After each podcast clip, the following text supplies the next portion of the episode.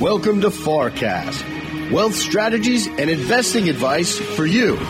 Now here's your host, Michael Farr. And welcome to the FarrCast. We are so delighted that you're back with us again this evening, and we have a fabulous lineup for you. Remember, joining the FarrCast is where we believe in free markets, democracy, capitalism, and that the United States of America is the greatest country in the world, and we're all blessed to be here. Don't forget it. Money's too hard to make, so tune in and figure out what's going on in Washington. We have a terrific and exciting lineup. We have some terrific guests this evening. We're going to, of course, go in our normal three sections. We're going to discuss the markets and what's going on and valuations. We have two of the greatest experts I think you can find anywhere on Wall Street today. We're going to come to them in just one second. Doug Kass and Kenny Polcari, we are so lucky to have them.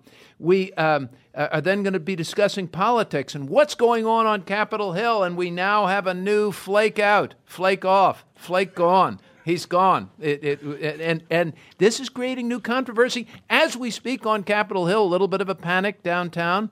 And then finally, we're going to, as promised, discuss wealth disparity in this country, the concentration of wealth among the top 1%, the income gains among the top 10% over the past decade or two or three that have pretty much left the middle class entirely out.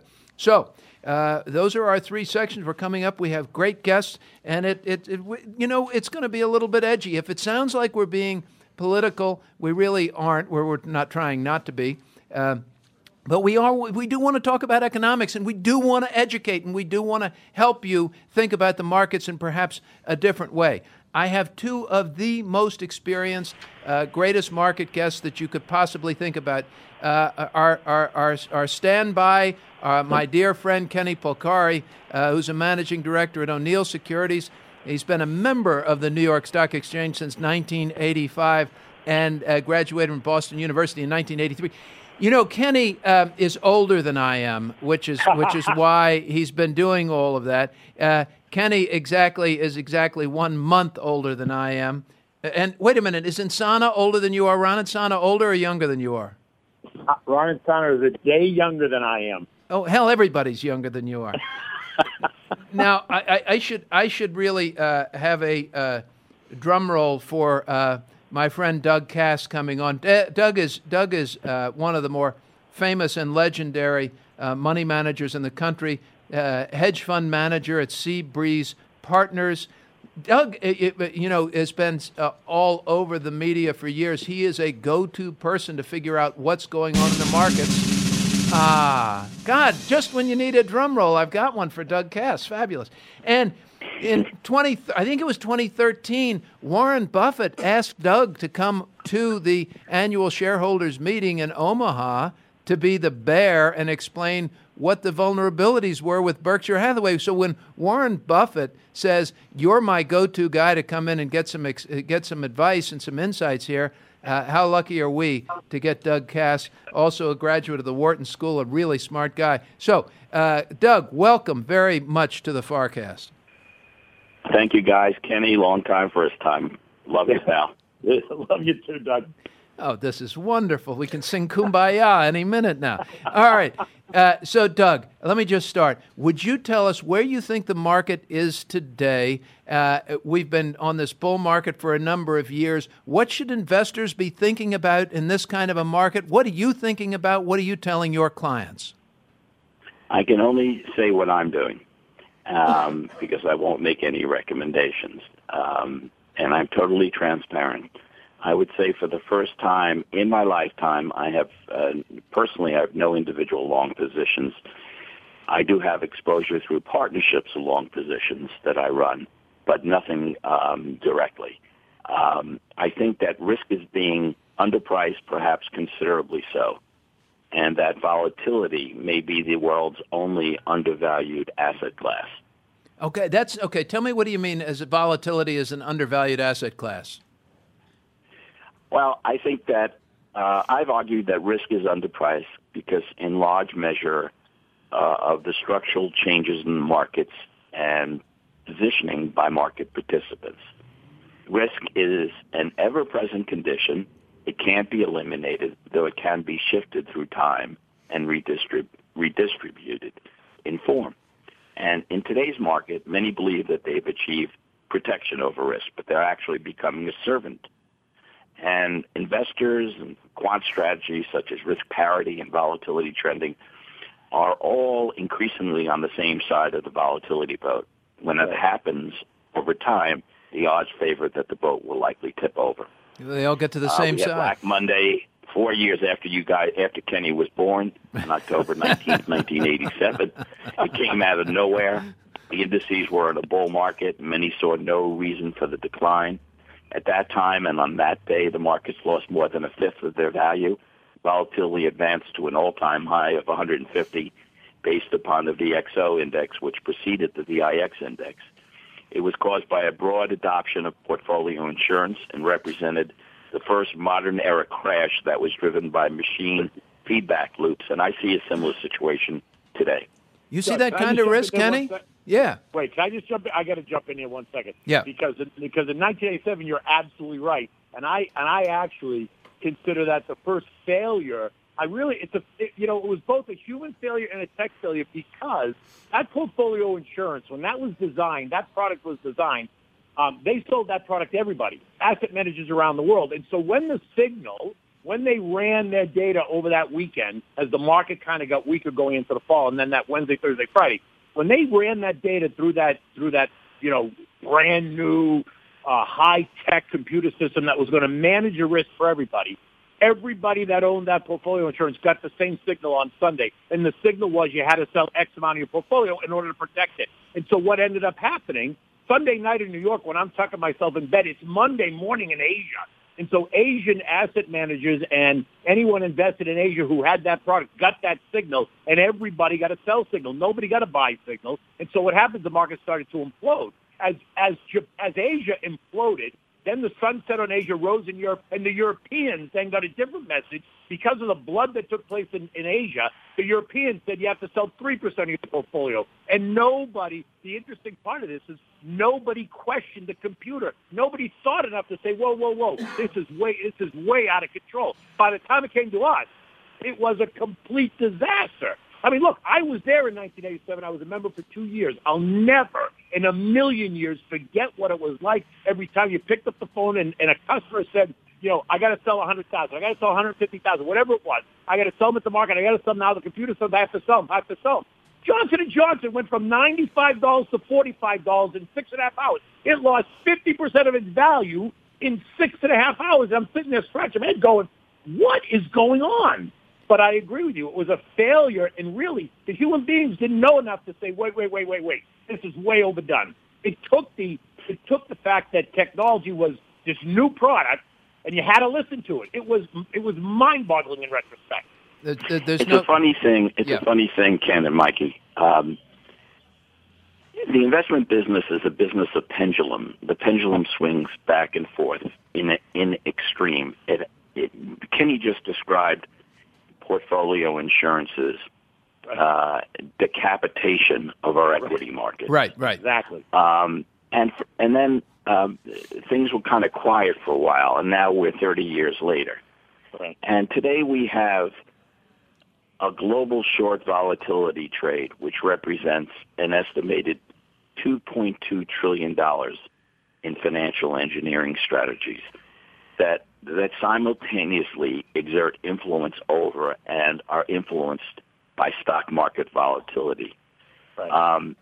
I think in nature and in markets, when randomness self-organizes into this too-perfect symmetry, order becomes the source of chaos. We have had this virtuous cycle, and let me describe it very briefly. I'm sorry, go ahead, Mike. No, tell me. We've had this virtuous cycle, which has led to a bull market and complacency. It's been stimulated by the following kind of sequence. We've had excessive liquidity provided by the world's central bankers.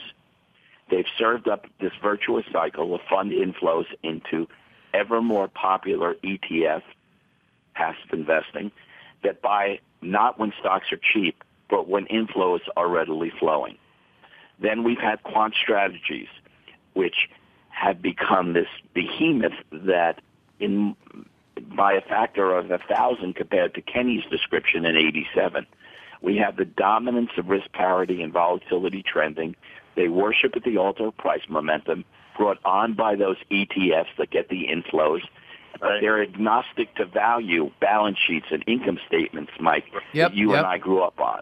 Right. We've also had the reduced level of active investors like hedge funds. The slack is being picked up by the quants and the ETFs. So this has created an almost systemic buy in the dip mentality and conditioning.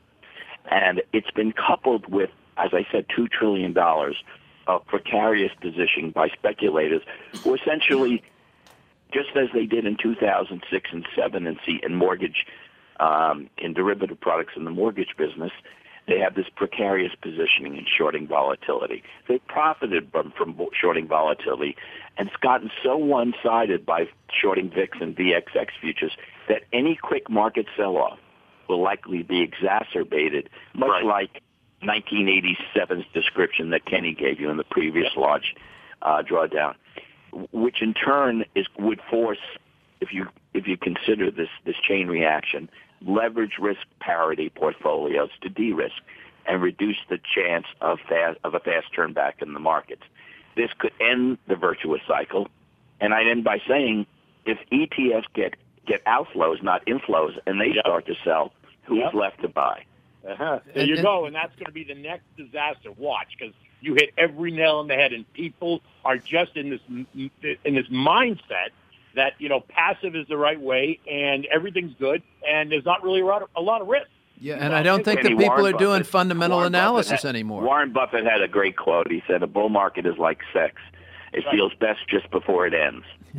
We live in this world of instant gratification, Mikey. You see it with your clients. I see it with my clients. Basing investments on short-term influences and worshiping at the altar of price momentum can be profitable, but it obscures our attention from long-term trends, many of which are potentially quite adverse. So, Leon, let me... on Fast Money today, Mike. Tell me what?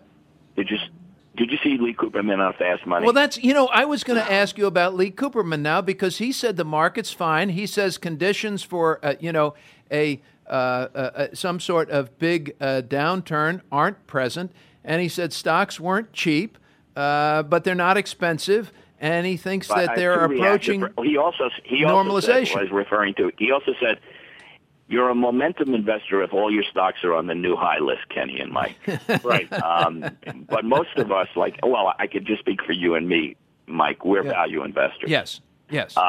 And we consider private market value. We're not agnostic to balance sheet and income statements. We do not worship at the altar of price momentum.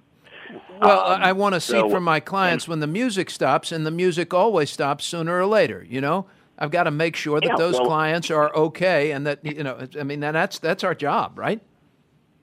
You pique people's interest in the intro. You talked about the middle class problem, you know, the wealth and income gap. Yeah.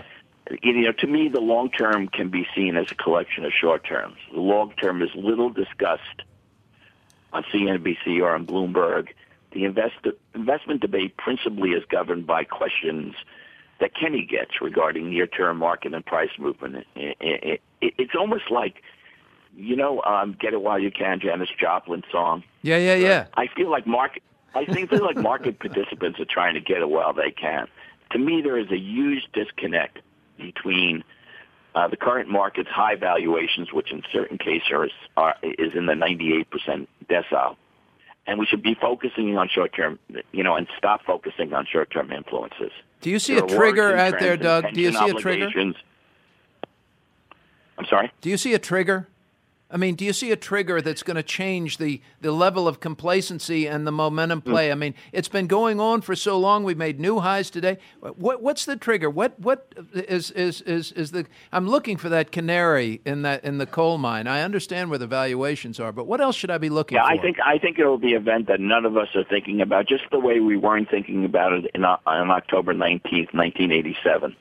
Right. Well, okay. Do you think the trigger could be, what if he replaces Yellen with Warsh or Taylor? They're much more hawkish and aggressive. I don't think the market They're very different. Policy will change if they end up at the Fed. And then couple that with what's going to happen in January, probably in Europe with the ECB. I think that's going to be the event that's going to start to rattle the market. You know, and it could be, but I mean, Trump asked the Senate today. Trump asked Kenny, there have been weird catalysts to swift market drawdowns. Yeah, I agree. You described one in 1987, portfolio insurance. Listen, I remember when Russia defaulted on their debt, no one expected.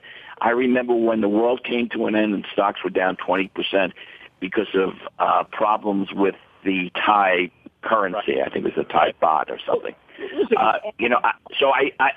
I personally think it's going to come from one of two places. It will become and less from the standpoint of who's named the new Fed chair, more from the standpoint of the bond vigilantes returning after 2 decades of being hibernating with the bears in a cave. Right. I think that's one thing. I think the second thing could be something upsetting on the political front. Right. Without getting too specific, I think that our president is basically deranged, and his administration is really dysfunctional. I don't think anything is going to happen in terms of tax cuts and tax reform of consequence this year, and maybe not even in 2018. And that's an outlier view. So I think it'll happen on the rate front or something politically. Listen, remember what happened in August of 2015, the day that the Chinese devalued yuan. Remember, the market was down 1,000 points in the first 3 minutes of trading. That was the Dow was down 1,000 points in 3 minutes. Right. Now, was that May 2010? No, in August of 2015 when they devalued. 2015, yuan. Right. Remember that? And in 3 minutes. Well, yeah, sure. I remember the flash crash in 2010 that no one still knows what was the catalyst. It was fat fingers or something. Mikey, wasn't it? To answer your question, it's an unknown that's going to occur. But my point in my soliloquy was, people are short volatility. Right. Yes. Quant strategies are all leveraged on one side of the boat. And once something happens, there'll be the need to de-risk all these quant strategies like risk parity trading. And we may not get the sort of return that we've been accustomed to in the last several years, a comeback in the market. So cautious words from Doug Kass, and I want to tell all of our listeners for the FarrCast here that this is the voice of experience. This guy has the scars. He has been through the highs, the lows, the middles, and he's made a lot of money doing it. So beyond being a very smart guy, he's been a very dear friend for a lot of years. So, Doug, thank you so much for joining us on the FarrCast. The insights you continue to provide were fabulous, and I hope you're going to come back and visit us. Kenny's going to hang out. Thanks for having me, Kenny. It was a pleasure to be with you. Doug, I'll talk to you soon. Bye-bye. Thank you, Doug. We're going to break here now on the FarrCast. When we come back, we're talking about politics. Kenny Polcari is going to stay with us. We have more guests coming in, a lot of smart people to fill in, and I'm learning so much tonight. It's just exciting. Okay, we're going out. We'll be right back. Now more with Michael Farr and the FarrCast.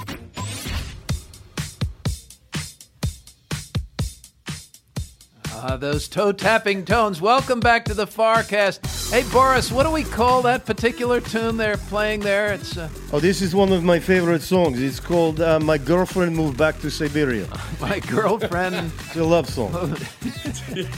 One of my favorite country songs, Boris, is Baby, I'm So Miserable It's Like You Never Left. Probably by the same composer. All right. Well, welcome back to the FarrCast. Doug Kass, fabulous. Kenny Polcari. Kenny, you're still with us, right? I'm here. Awesome. Kenny was, I've been criticizing Kenny, of course, for being, like Jeb Bush is sort of the low energy Kenny here. And he's trying to pick it up a little bit for him. We appreciate that. Remember, on the FarrCast, money's hard to make, and we're trying to help you keep yours and give you some more ideas about investing, what's going on in the world.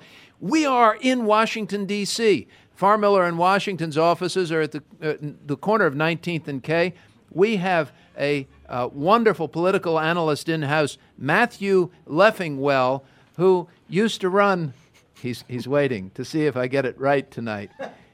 He used to run something on Capitol Hill. It was the it was actually the Appropriations Committee, but I pick whatever committee actually comes to mind at the time. The Appropriations Ways and Means Committee. Ways and Means, Appropriations, Judiciary, on spending and defense.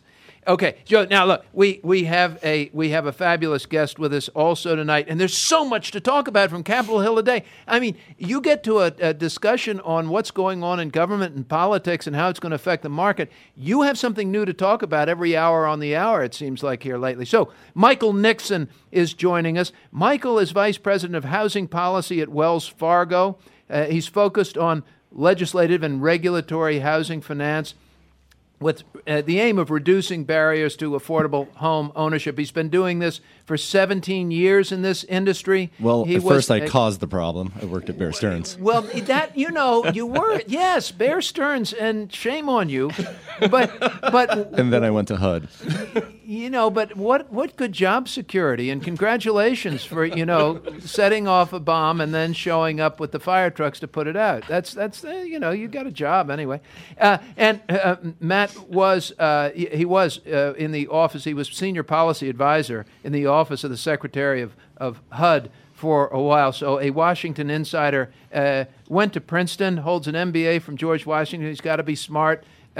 He's originally from Kansas City, Missouri, which means he's got to be sane. Most of those people from Kansas, there are very few crazy people from Kansas City. Just a few serial killers. Well, you know, you get they have to create work for themselves out there, too. Okay, so, all right. Look, lots going on. I'm going to go right to Matt Leffingwell as we start taking a look at what's going on. The president was on Capitol Hill today at a lunch with the Senate GOP, and he asked for a vote. He asked them to vote on whether they wanted Jay Powell or John Taylor as the next head of the Federal Reserve, chairman of the Federal Reserve. They voted for John Taylor. Wow. And then we've got, of course, Senator Jeff Flake is out. This is the flake out. This is the big flake out, not running anymore. And this is all going to have an impact because we now have two Republican senators who have just said, I'm out, at a time when the president, I mean, they don't have to get reelected now. They don't have to pander to anyone, and the president has an agenda. So, Matt, tell us what's going on that I'm missing out on, which is probably a lot. No, I mean, that is the headline today. It started this morning, though, on tax reform, segueing from our conversation on what could potentially derail the markets in our last segment. Basically, this morning, the House Republicans, pretty united, realize that they have a major political problem if they do not get tax reform done, and that has to be done quickly, as was alluded to in our last segment. If they lose this window, and their window they're predicting is before Thanksgiving, they know they'll probably potentially could lose the House next year, and that is a very real thing for them. So I think the Freedom Caucus and all the different groups on the spectrum are now realizing that they're really in trouble, and so they're willing to forego, I think, some of the principles that have made them, put them in a very difficult spot to begin with. Because they have to get this done. They know they have to get this done. Greg Valliere came out this morning. He said he thinks that. That the Republicans, Greg said, will keep the Senate, but he thinks now that the House could actually swing at this point. Mike, does that make any sense to you? What do you think about the tax bill and what the likelihood of getting it through, and what will the timing be on it? That's a good question. Thank you very much. I get paid to ask those. That's good. No. Job security for me.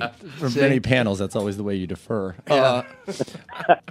Look, I'm a little jaded. I worked for a number of years on housing finance reform, and we thought we were going to get somewhere with reforming Fannie and Freddie, and it never materialized. Given the number of stabs at healthcare reform that they've continued to fail, I'm not confident that they can get this through. I know they're really pushing hard, and they certainly have numbers on their side right now, but I could see the day-to-day drama that the presidency seems to generate, Twitter wars with Gold Star widows, just dragging down what should be a normal legislative process. And I want to say that I stand by what I've said before, that I do not believe that tax reform gets done. But there's 2 points. One is that from Secretary Mnuchin, you think nothing's going to get done. Not in 2017. And the one time. Well, not in 2017. What about 2018? I will tell you, the one chance that they have in 2018 is during a lame duck Congress. After the elections, and that is the only foreseeable opportunity I believe they have. So not done. Before the elections, perhaps. I just don't believe it, because as I said in the last in our last episode, the moment you get into 2018, they're all going to be running for re-elections, and now it is a very bad field right now for the Republican Party. Kenny, does this matter to markets? Yeah, no, it absolutely does matter to markets, and it absolutely matters to markets, because I think the market is pricing in, and it has been pricing in perfection with Trump ever since he got elected. It was pricing in that he was going to get everything he wanted. Now, he didn't get health care. You saw the market kind of stalled, and then it turned right away to tax reform, and the market's rallying to all new highs on the fact that everyone thinks you're going to get it. And then Mnuchin, Stevie Mnuchin comes out the other day and throws it in Congress's lap and said, the market will sell off drastically if you guys fail to pass this, almost as if to say, you better do this, otherwise it's your responsibility. And guess what? A, that was wrong. But B, the market is absolutely suspecting it's going to get something. But I agree with your guess. I don't think we're getting it at all in 2017, and I don't think we're going to get it in 2018 for exactly what he just said. They're all going to be running for election. The market's going to get disappointed. We're going to get stuck where we are, and people are going to have to reassess risk, especially in a rising rate environment when you're not getting any of the reform that he promised. Okay, but Kenny, here's what I'm looking at this, and I'm saying, the market's a constantly pricing mechanism, right? And the market's got to be seeing that the administration is not getting stuff done. I'm not making political comments here. Please remember, everybody, and I mean this sincerely, I pray for the health and well-being of the President of the United States every day. This is one of the most important. I think everybody should. I hope you will, too. But look, I think that we're not getting stuff done, so the market sees we're not getting stuff done. The market is looking at this saying, all right, we know we've got an election year coming up. We know that it's getting hugely contested and personal, as it always does, and we know that the Freedom Caucus doesn't, wants to match and make sure that we don't dig holes of deficits too deep, and that we've got to make sure we can at least get to some version of pay-go or balance of payments here if we can. So I'm thinking the market might be pricing some of it in, though. Certainly, there will be, you would think, some pullback or disappointment for some kind of a pullback or getting nothing done, huh? Right. I think there absolutely be a pullback if there's a nothing done. Absolutely. I'm not suggesting anyone watch out for a crash. What I'm suggesting is don't anybody be surprised if you get a 5 or 8 or even a 10% correction in the market after what we've gone through on what the expectations have been for Trump, his presidency, tax reform, fiscal reform, healthcare reform. I think that's when it's going to hit, especially then when we move into 2018. And again, I said we have the headwinds of a rising rate environment. Okay, so Mike, I've listened to what Kenny said, and the President Trump and just seems, and the White House leaders, looks like they just want Capitol Hill to cave. It's sort of just, we're going to stand and we're just going to throw this at you. We want you to cave in and go along with us. And there's a lot of frustration, seemingly, that Capitol Hill is not going along with the executive branch. Am I reading that right? This is exactly what they're doing. However, I think the one area that they're all unified on right now is the sales effort. You saw, the American First PAC, the pro-Trump PAC, raised $25 million this year that they are going to deploy all the resources to selling this tax package. Then you have Paul Ryan traveling the country selling it. And then you have, everybody seems to be on board. You have Pence doing meetings at the White House. I don't think Trump coming to the Hill did anything to move the needle on tax reform today. But however, you do see them lunch. You got to have lunch. That's he's lucky. I never got to have lunch when I was up there. But Bob Corker had me to the Senate dining room for lunch a couple of years ago. That was really pretty cool. Did you have the bean soup? I did have the bean soup. The bean soup is what you have to have, right? You know why I had the bean soup? Because he told me to. Corker told me to have the bean soup. He said, "This is what this is. It's got little chunks of ham." And you're going to love it. And, it's a perfect amount of ham to bean ratio. But let me say this while you brought Corker up. Now that Flake's out, what you see is Steve Bannon on the outside right now, picking away at the establishment Republicans at the moment. That is not going to win them any favors when they're trying to get a vote on tax reform in the Senate. He's going to keep on going. He was out there touting he had another scalp today with Senator Flake. So if you're going to go after McConnell, you're going to go after Flake, or you're going to go after people like Bob Corker, the deal makers, the sane deal makers in the U.S. Senate. You're going to just chip away and eat away at it. And we're, politics are a pendulum too, and it's going to be interesting to see what the dynamics are in the 2018 elections when you have a bunch of exotics running. Right. Well, what do you think the odds? I mean, so we're going to get something done, it looks like, maybe not. I mean, we're certainly going to have enough of a battle here. And I think we've got still a funding vote before year end, do we not? Yeah, we have to finish. We have to finish appropriations by December, and that's going to be if the Freedom Caucus is caving on some of their principles on tax reform in order to just get a win, then are they going to cave on an end year funding bill? So tell me what the most important things you're watching right now politically. I mean, I know we're watching what's going on with the Fed. Yep. I know what we're trying. Go ahead. Tax policy. Tax policy, Fed chair, and in-year spending. And you have to factor in disaster, all the money that is going to have to go to the disasters in Puerto Rico. And right now, all the experts are down in the impacted regions doing the evaluations. Sooner or later, they're going to come back to Congress and ask for billions and billions and billions of dollars. Okay. Well, and so now tell me, they're trying to rally the troops on Capitol Hill on tax policy, and the whip process is starting, sure. Right? Yep.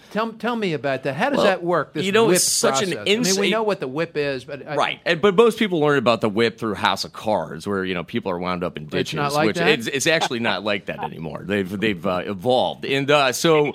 But it was frankly one of my favorite insider parts of the legislative process. I mean, you have these guys that are asked, they have to have a whip count. They have to know if they have enough votes to bring a bill to the floor of the House or the U.S. Senate. And it is a constant sales process, and it's always going on behind the scenes. They don't share numbers. If they have numbers, they will never make them public, because then you'll see other people drop off that list. Right. So it is a grind to get to those votes. And the moment they have them, they bring a bill to the floor and then they get it passed. And that's what's going on right now behind the scenes in tax reform. It's what happened on the budget vote that's coming up this week. And it is a fun, insidery, raw process. So this is Steve Scalise. Yeah, that's correct. The current whip was the gentleman who was also shot recently and just came back to the House of Representatives. Okay, so and then the chief deputy whip is Patrick McHenry, right? Yes, yeah. And so this all starts. And how long does this process take? Well, really, they try to do it pretty quickly. They don't like a bill or a question on a whip, what they call a whip card, which is what every member will get, which asks them how they're going to vote on a bill. Okay. Now, they want it to move quickly, and they want to get the votes quickly for whatever their legislative priority is. All right. Okay, so we're learning something here on the FarrCast here today about how we're going to get how you can get whipped on the floor of the Senate. It sounds more fun than it is. Congress. All righty. Well, we're just going to move right along past getting whipped downtown. If by the time you receive your tax bill, you can feel like you've been whipped, certainly, and that's just about 6 months away. We just had that last quarterly payment coming up, so we're getting ready to come into another year end.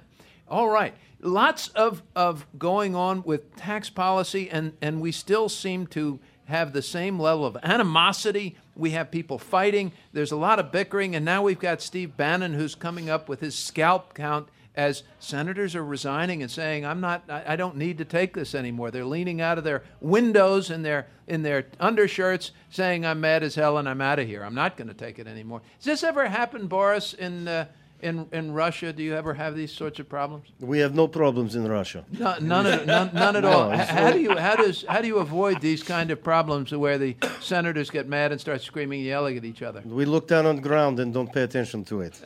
Perfect. And Mr. Putin is not fond of anybody else yelling at him. Mr. Putin, I want to be on the record, is a wonderful man. Love him dearly. All righty. We're going to come back and talk about wealth disparity. This is a very sensitive subject. Are the rich too rich? And is it bad for the economy? Too much money in too few hands is bad for the economy. And Farr likes money. So we're going to tell you more about that when we come back. This is FarrCast, wealth strategies and investing advice for you. This portion of the FarrCast is brought to you by the nation's capital Humane Rescue Alliance, dedicated to ensuring the safety and welfare of all animals in our nation's capital. The Humane Rescue Alliance protects and serves more than 60,000 animals annually. HRA's programs range from rescue and adoption to humane law enforcement and low-cost veterinary services. These programs are supported almost entirely by private contributions by individuals who support the mission to protect and defend homeless, abused, and abandoned animals. Visit humanerescuealliance.org to learn how you can support these life-saving programs. This is just a great group, and I hope you take a look at them, folks.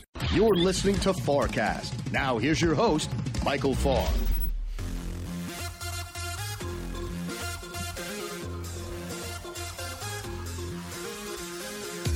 It's just hard to stay in your seat when you hear that music, isn't it, Boris? It's a wonderful song. Boris, this is a different song this time, isn't it? Right. Based on our last conversation, this song is called Putin is the Best. Putin is the best. It's actually the 400th song this year that is called that. And it is a bestseller, is it, in Russia? It is number one. Number one in Russia. Number one with bullet, as you like to say in your country. Yes, with lots of bullets. And it's top of the charts. And what's the title again? It was very catchy. What is it? Putin is the best. Putin is the best. That's fabulous. All right. We are back with the FarrCast. This has been terrific tonight. Kenny Polcari is still with us, Managing Director, O'Neill Securities, a member of the New York Stock Exchange since 1985. Though, you know, even when he was in college, he was interning on the floor. This has been Kenny's life on the floor of the Stock Exchange. You can't find anybody more knowledgeable to talk to us about what's going on there.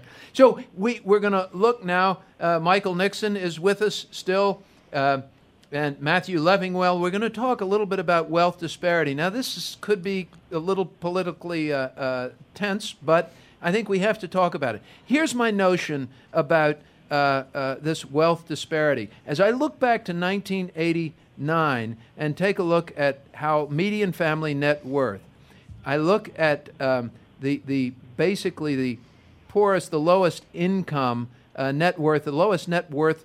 25% of people in this country have seen a drop in their net worth of over 30%. The poorest, 25%. The next 25%, the next quartile, 25 to 50%, have been dead flat since 1989, going up to $2016. This is from the Federal Reserve. This source is the Federal Reserve. The next 25% have seen about a 20% increase. So if you're in the 50 to 75 percentile, you've seen about a 20% increase. And now here's where that story changes. From 75 to 90 percentile, you have seen a gain in your wealth as a family net worth of over 50%. And if you are in that top 10%, you've seen your family net wealth gain by over 80%. When I go back to 89, the top 1% controlled about 30% of the wealth in the country, and the bottom 90% had about 33% of the wealth in the country. Now, I want to say that again because I'm going to give you the numbers of 2016 in just a second. But in 1989, the top 1% controlled 30% of the nation's wealth, and the bottom 90% controlled 33%. In 2016, here we go, the top 1% controlled 39% of the wealth. They've gone from 30% in 89 to 2016, where they control 39% of the wealth, and the bottom 90% that used to control and own 33% of the wealth now have fallen to 23% of the wealth. So the haves have more, the have-nots have less. I'm going to tell you one other stat, and I got this from Oxfam, and this was just stunning to me when I read it. The eight wealthiest people. The eight wealthiest people in the world right now, and I've got the list, but Bill Gates, Warren Buffett, Carlos Slim, Jeff Bezos, Zuckerberg, Ellison, Bloomberg, they're all on it. Okay? These eight folks control $427 billion. That is the same amount of wealth just about as the bottom half of the world's population. So you take a look at the poorest half of the world's population. The world's population is about 7.4 billion people. So 3.7 billion people. Look around the next time you're in a restaurant or riding the subway in and pick out eight people and think that those eight would have as much wealth as half of the world's population. That's everybody in China. That's everybody in India. That's pretty much everybody in Africa, too, have as much money combined as those eight. So here's my problem with this economically. I can have all the water in the Hoover Dam, all the water, but if I only have a 2-inch garden hose with which to drain it, it doesn't matter how much water I have, right? It's only how much the water hose can move. If I give everybody who's listening right now $1 billion, all right? If you go check your mail, Boris is looking very excited over there. This is sounding like a good plan to you, Boris. This does sound very good plan. Yes. $1 billion to everybody. But if I gave you just 1 week to spend that $1 billion, not invest it, you have to spend it on hard stuff, you can't do it. You can't do it. Two hands can only move so much sand in the day. Boris is patting his chest, assuring me that he could spend the $1 billion. Boris, not even you, buddy. Not even you are going to spend the $1 billion. You know, I said this, I was giving a speech down in Florida last year, I think with Kenny Polcari, and I were giving a speech, Kenny, at the down in Miami, and I said that, and I said, look, you can't spend, you physically can't move the money, you can't spend that much money, and this guy up front goes, my wife could. It was not a politically correct moment, but this fellow assured me that if anybody could, his wife could. So here, what we can't do is get a velocity of money. If very few people have a whole lot of money and they can't move it, they can't get it out into the economy. If we have more money in more hands, economists can achieve or look for something they call the velocity of money, and it starts moving and they start buying.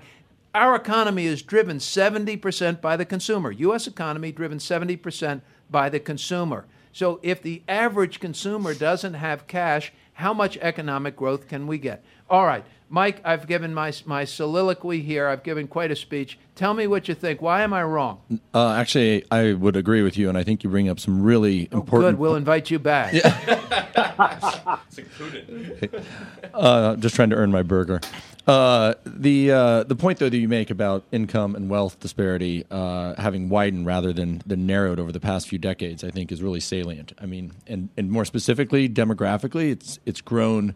or income and wealth have grown more rapidly for white families than for African American and Hispanic families, and those are two growing segments of our population. And what's interesting is that for most American families, home ownership has been the great generator of wealth. It's been a key component in getting to that next quartile, and it's not a surprise that those are the segments of the population that have faced the most hurdles in trying to get homeownership after the financial crisis. And this goes to a little bit of the work that I do, and I'm speaking tonight kind of as my own view, not as a Wells Fargo view, but the importance of reducing those hurdles to those populations is going to make a big difference in reducing that inequality. But at the moment, it's not looking very rosy. There are severe contractions from the banks, obviously, in the wake of the crisis. There were regulations that were put in place that enshrined maybe some of those inflexibilities. And what's interesting to our political discussion earlier, the changes that are going to come at the Fed and also at the Consumer Financial Protection Bureau, currently it's Director Cordray, and it's rumored that he's going to go run for office in Ohio. So even this week... I didn't know that. Really? Yeah. Cordray's going to go run for office. Interesting. Okay. Apparently it's supposed to be announced this week if he wants to, get in on the funding and, financing for the campaign. It would have to be done now. If he waits too much longer, it would be more difficult. So if there is that departure, that means the Trump administration is going to put somebody new in at the helm of the CFPB. I mean, it's a regulator, so it's not staffed by a ton of politicals, but it could fundamentally change the tone that the CFPB has taken. And while, you know, I worked closely with them when I was at HUD to do a lot of really good Dodd-Frank rules that have stopped the abusive and toxic products that took advantage of the very people that I'm saying are now facing trouble getting homeownership, it could also mean that, you know, they relax some of these more stringent rules that have hurt the people that, you know.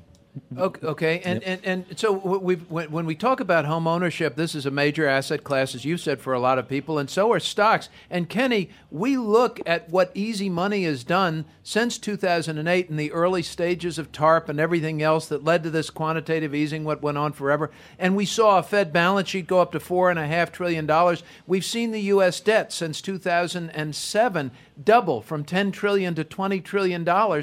These low interest rates have created a great wealth effect, right? But you've got to have the asset to have it inflated. If you don't have the asset, you've got nothing going up. There's no.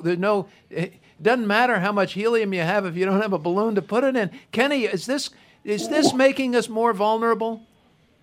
Well, I think it is making us more vulnerable, but you also, I think, have to put in perspective, you know, regional, right? Different parts of the country are certainly doing better when you're talking about housing. Other parts of the country, even though rates are as low as historically they've ever been, are still not participating, right? And so even though we've had these low rates, and you talk to some people and they're thrilled because the price of their house has gone up considerably, others are actually stuck, and there are still some areas where the price of housing has not really recovered at all. That's right. And so not only have they missed out on the stock market if they're not invested there, they're missing out also on the housing market if they happen to be living in an area that is continued to struggle. And then there are other areas where there's simply a lack of supply. Right.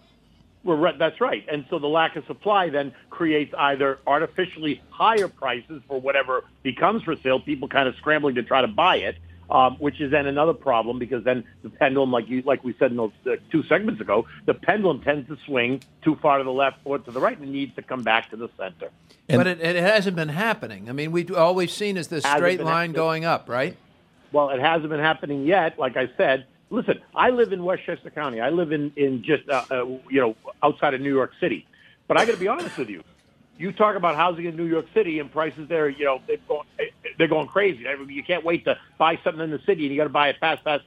But if you move out to the suburbs, whether you go out to parts of Greenwich, Connecticut, who would have thought, parts of Westchester County, even parts in New Jersey, where housing prices were always very stable and very healthy, and those markets are under duress at the moment. They're under stress, partly because financial services, you know, the jobs in financial services continue to be tough, and so therefore there's a lot of job losses, and that was a lot of what supported kind of the wealthy neighborhoods and suburbs in and around New York City, and so it's not all that it cracks up to be.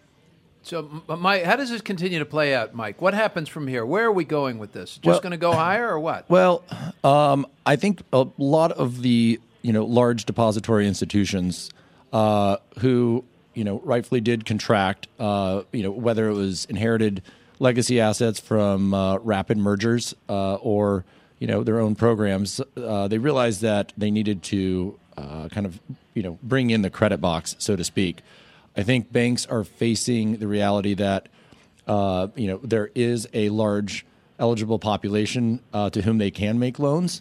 But those are folks that we're talking about here, low and moderate income borrowers, first-time home buyers, and they just require, more underwriting, and that's more expensive. And trying to figure out programs and loans that aren't toxic and, are tricky, like we saw in the financial crisis that caused really the ruckus, it just takes more time. And, I think banks are working on that, but... if rates start to go back up, that just makes it obviously another hurdle. I'm not making any arguments about whether rates should change, but, you have the market dynamics that we were just discussing. You have a lack of supply. You have borrowers that are hard to underwrite. And this is all for like one asset, the home, which, as we were just saying, has been probably the most important generator of wealth for families on the lower quartiles. Right, and our Farr, Miller, and Washington economist Keith Davis, who's just a very, very bright guy, says that we really can't see much more. I mean, we can't see continued economic growth if interest rates really start to rise in any significant way. He thinks that the Fed's hands are totally tied. And, you know, as we said on the FarrCast a couple of weeks ago, probably the smartest thing that President Trump could have done would be to re-nominate Janet Yellen. She is dovish, but look, this is a guy, Kenny, this president is watching the stock market. This is his public opinion poll. He wants prices higher. He doesn't want a Fed taking this punch bowl away, does he? No, but which is why it's confusing to me that he's even considering not reappointing her with the understanding that we know what her policies are. We know what the plan is. Someone like Warsh or Taylor, they may be great, but they're much more hawkish and aggressive, and it's going to be exactly what he doesn't want. And Jay Powell I know pretty well, by the way. If you want to find a really good, solid guy, Jay Powell, and a brilliant economist, a Georgetown University lawyer. I couldn't even tell you, Kenny, that he's a hawk or a dove. I would sort of say he's thoughtful and reasonable. And you almost wonder how anybody like that gets to Washington. I think he's much more like Janet. I think he mimics her more. In the sense that his view and the pace and the way he's been talking, very different from the other two. And that, you know, that's fine, but that's going to be the choice that Trump is going to have to make. And I think he wants to do it just to do it, right? I think he wants to make a change just because that's what he wants to do. He was disruptive like that. He shows he's getting something done, right? Well, he'll get something done, but if he picks the wrong person and rates start to move too fast, too quickly, at a better pace, I think he's going to watch out what happens to the market, because I do think the market then has to reprice what the new outlook looks like and then reprice the assets. You know, look, I just want to chime in here about just to, you know, I think we can't be naive and overreact to, you know, what Trump said in the meeting, in the lunch with senators today. You know, right. There's a great piece in the Wall Street Journal today about his unpredictable style. And I think he could come out and renominate Yellen and think, you know, that is a value, a leadership value, quote unquote leadership value of his that he really chose. Absolutely true.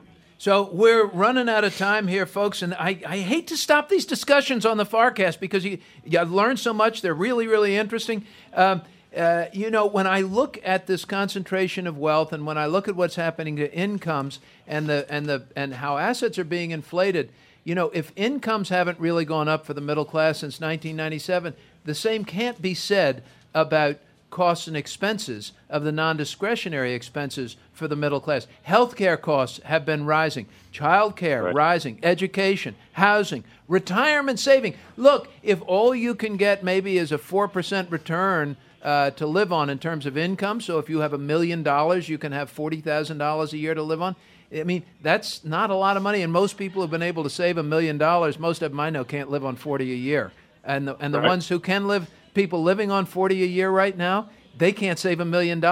So retirement savings really have to increase. This is an ongoing problem. We're going to be talking about it more on the FarrCast, but we're going to bring it to a close tonight. My dear friend Kenny Polcari, brother, I cannot thank you enough. I love seeing you last night in Manhattan. That was a great dinner. I'm glad we got that Kobe burger. That was the Kobe burger was delicious. And what were those? What was the fries things? The truffle fries. They were truffle fries. They were. That was. We got to go back there, Kenny. I like that place. A lot. Michael Nixon, thank you so much for being with us tonight. Me. I mean, terrific from Wells Fargo. A lot of terrific insights. Matt Leffingwell, thank you once again, keeping us appraised of what's going on in Washington. I'm so grateful to our earlier guest, Doug Kass. Boris, what did we miss tonight? Anything? Well, these $1 billion come to me after the show. $1 billion. I'm anxious to prove you wrong and spend that in less than a week. It'll be. We're going to have someone walk to your car tonight, Boris. The money will be in a large brown paper bag. Hey, thank you all very much. It'll be several paper bags. It is $1 billion.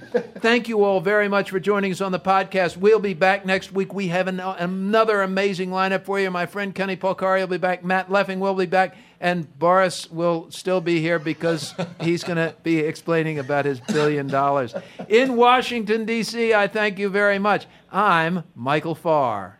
This podcast has been provided for informational purposes only and not to provide investment advice. Prior to providing investment advice, we would need to obtain information such as the investor's specific risk tolerances, objectives, and income thresholds. The securities discussed and described are not recommendations to buy or sell, and the listener should not assume that an investment in the securities identified was or will be profitable. So if you think we gave you investment advice, we didn't. If you think you're going to do something based on something you heard, go check with your advisor. And I thank you one more time in Washington, D.C. This is Michael Farr.